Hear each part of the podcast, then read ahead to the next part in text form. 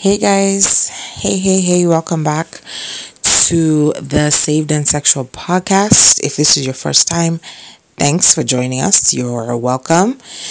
There's a new episode every Monday and Thursday. Uh, yeah, please, we hope that you'll stick around. So, uh, today is a continuation. We're continuing with the sex education FAQs. Um, yeah, the second part of that episode. I hope this will answer some of your questions. If you have any more, feel free to get in touch. Um, let's do this. On to the episode.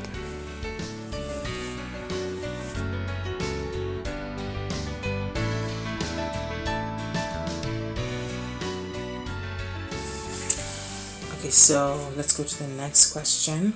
And these questions are many. I might not finish them all in one episode. But anyway, um, one of the questions is um, Do I have to be involved? Yes. Okay, you're the parent of your child. I'm not even going to go into many, many things. You must be involved in it. Okay, it's important. Um, how involved? Let's talk about that. yeah, we can talk about that, but you, you must be very involved in this conversation and in this area of your children's lives um, how bad is it or is the situation really that bad? I think i sort of addressed that in the first question. Uh, it's necessary. Yes the situation calls for sex education right? It's just that we must ask ourselves what kind of sex education we want to um, give to our children and allow uh, or insist on a sex education curriculum that doesn't just propel them further into experimentation with their sexuality, but puts the brakes where brakes are needed and focuses instead on the moral issues at hand. Okay, I'll give the example of um, pornography. When people are watching pornography, there's so much. Um, I heard one girl say it yesterday. She was like, I wanted money. It was, you know, it was fast, it was quick, it was immediate. Um, but it's at the expense of your morals yeah? And someone was comparing they're like what about that guy who's grinding at his job for years and years? I mean i made that money in what like a week or two weeks. Yeah you made the money in a week or two weeks but at what cost? Because there's honor in work okay? There is an honor in degrading yourself or participating in others being degraded for your sexual pleasure or for theirs. It's as simple as that. So I that's why I'm very much about a value-based sex education curriculum because we are building character. It isn't just about the right to do something so you get to do it. Just because you have the right to do something doesn't mean it's the right thing to do for you and for others and for society as a whole. um uh, what should sexuality education include? Uh, I think I've answered that. Values, um, facts. I don't think we should run away from facts in our day and age. I think our children should be confronted with the truth of uh, uh, a sexual lifestyle and sexual choices that are valueless. um, or outside even outside of biblical principle because many of our children have this and the media honestly even if your kids are not watching porn the media portrays um, sexuality and identity and there's such a permissive way that they portray it and it's such a romanticized way yeah. So they'll show you bits and pieces of the person who had a hard life but it always kind of ends well for them or whatever when it comes to sexuality. There's like if you've explored your sexuality that's the best part of or the better part of your particular situation. Yeah. When the reality eh, if you took what ground guys is people are struggling with teen pregnancies. Because when you're pregnant, you're pregnant. And either you're going to carry that pregnancy to term and there are consequences to that, yeah, or as people would like us to do now, which is legalize abortion. No, please, please, Lord, no. But um, if you're if you run and get an abortion there are consequences to that either. Don't believe one of the lies that's out there so much is that you'll have an abortion and you'll be perfectly still happy and perfectly healthy. When the other time we talked about a little bit about cognitive dissonance and um, that's when two sides of yourself are warring against each other and one really has to win out. But you you find yourself in a state of constant um, constant uh, a, a tug of war constant tension. And so when a let's say you're this is a regular person yeah what we say in quotes again a good person jesus said only god is good. Um, but they get pregnant and her and her boyfriend they're like I have to stop I have to talk pesa. To end it. Um, let's get an abortion let's finish. We don't want to ruin our lives. We're young blah blah blah dot dot dot insert whatever reason you're putting there so they have the abortion. Yeah. Abortion is murder. You have killed a person. You may have dehumanized it by calling that person a fetus, which by the way means small person. But you you've called him a fetus or a clump of cells or whatever. Either way, there was a heartbeat. There was life. Okay? You've now ended that life and you are in a place you come home and there's immediate what i tell you there's immediate relief. You'll feel some kind of relief. For most people for others and many others it's an immediate sense of despair. But for others there's some relief that the problem has been dealt with. But then understand that even when you're not aware your mind is still working on it. So your mind is still working on um, what should happen uh, i mean what i did versus what I should have done. The wrong thing versus the right thing. I killed somebody, but I feel also like I'm somebody who's against killing people.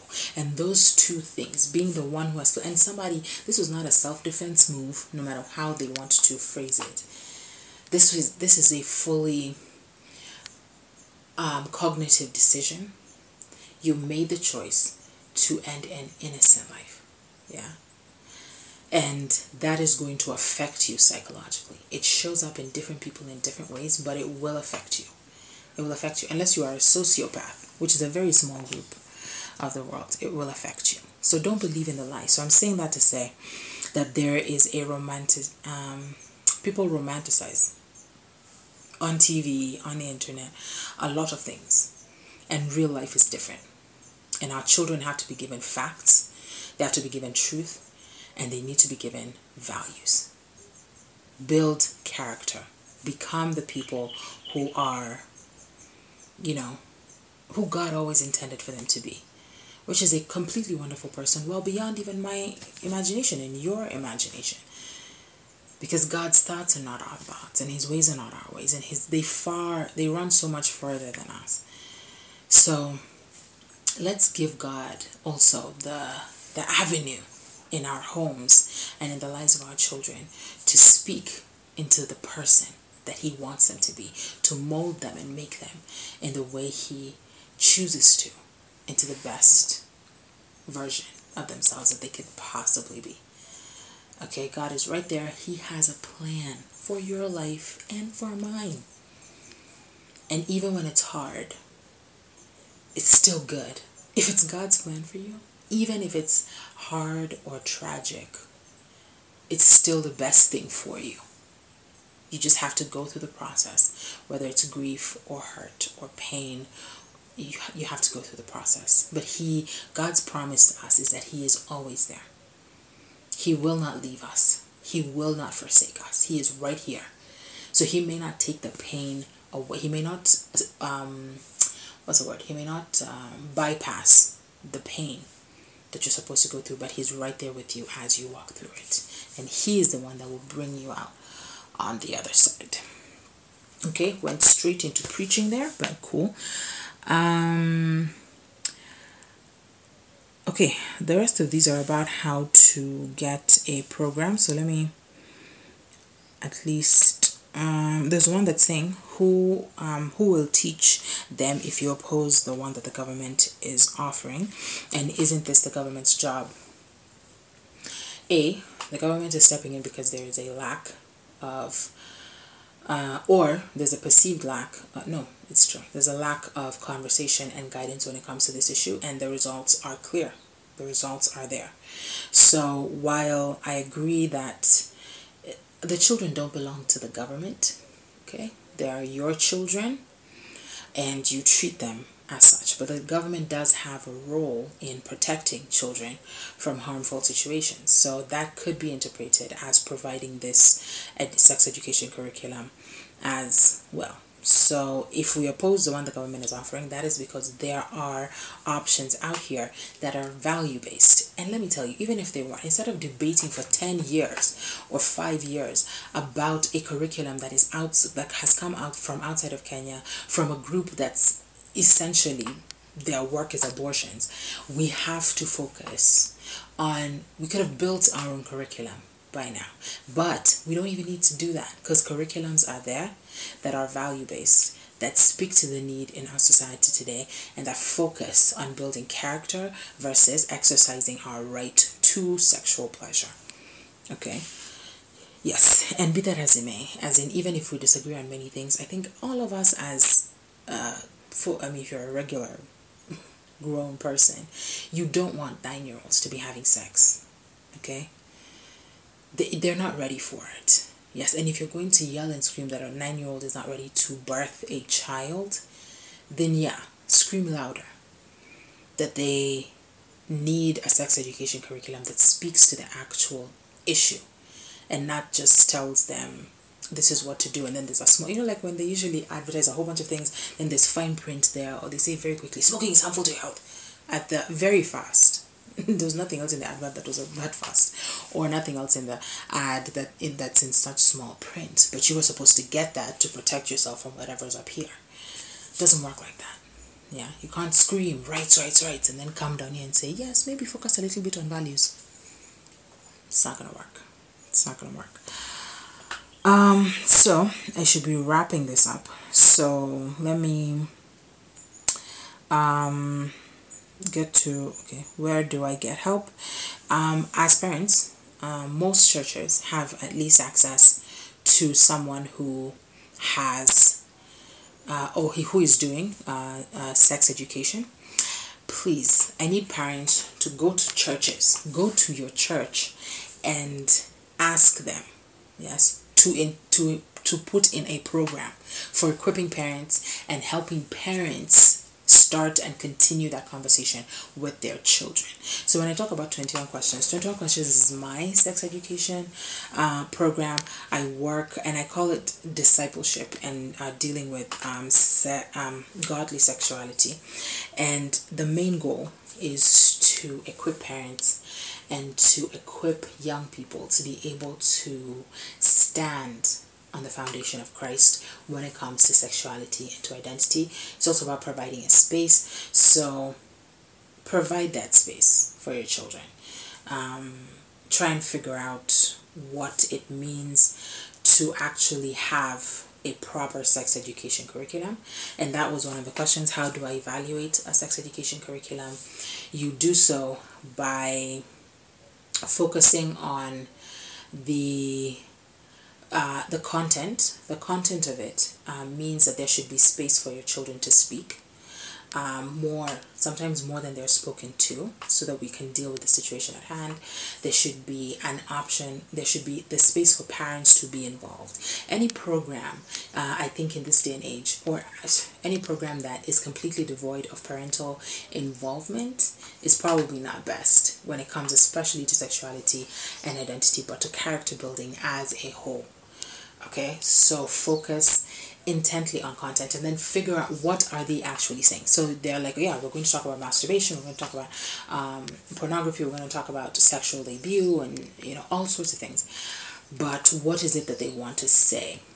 What is it that they're saying? Because I've had situations where somebody was brought to the church, a psychologist came to the church, and what they were saying was so anti, it was so opposite of biblical sexuality that um, then the parents you don't know how to you don't know how to pivot from that and how to undo that because now that's up to individual parents to do it and um, the church the church will do it, but you can't guarantee that the same children you had that day you have to correct it that time at that point. What means you remove the person from the stage. You say never mind what that person said. Mm, no, sorry, that was wrong. Let's move on to something else, or let's address the issues they've done. Many people are unwilling to do it like that, so you leave the children to go with with this information that is so wrong and contrary to scripture and they don't they're like okay that was taught in church so yeah that should be good. That should be good. So that could have been avoided if you had evaluated the content the actual content of what it is that they want to say in their belief system. Okay? Their belief system because their value system informs the values they teach.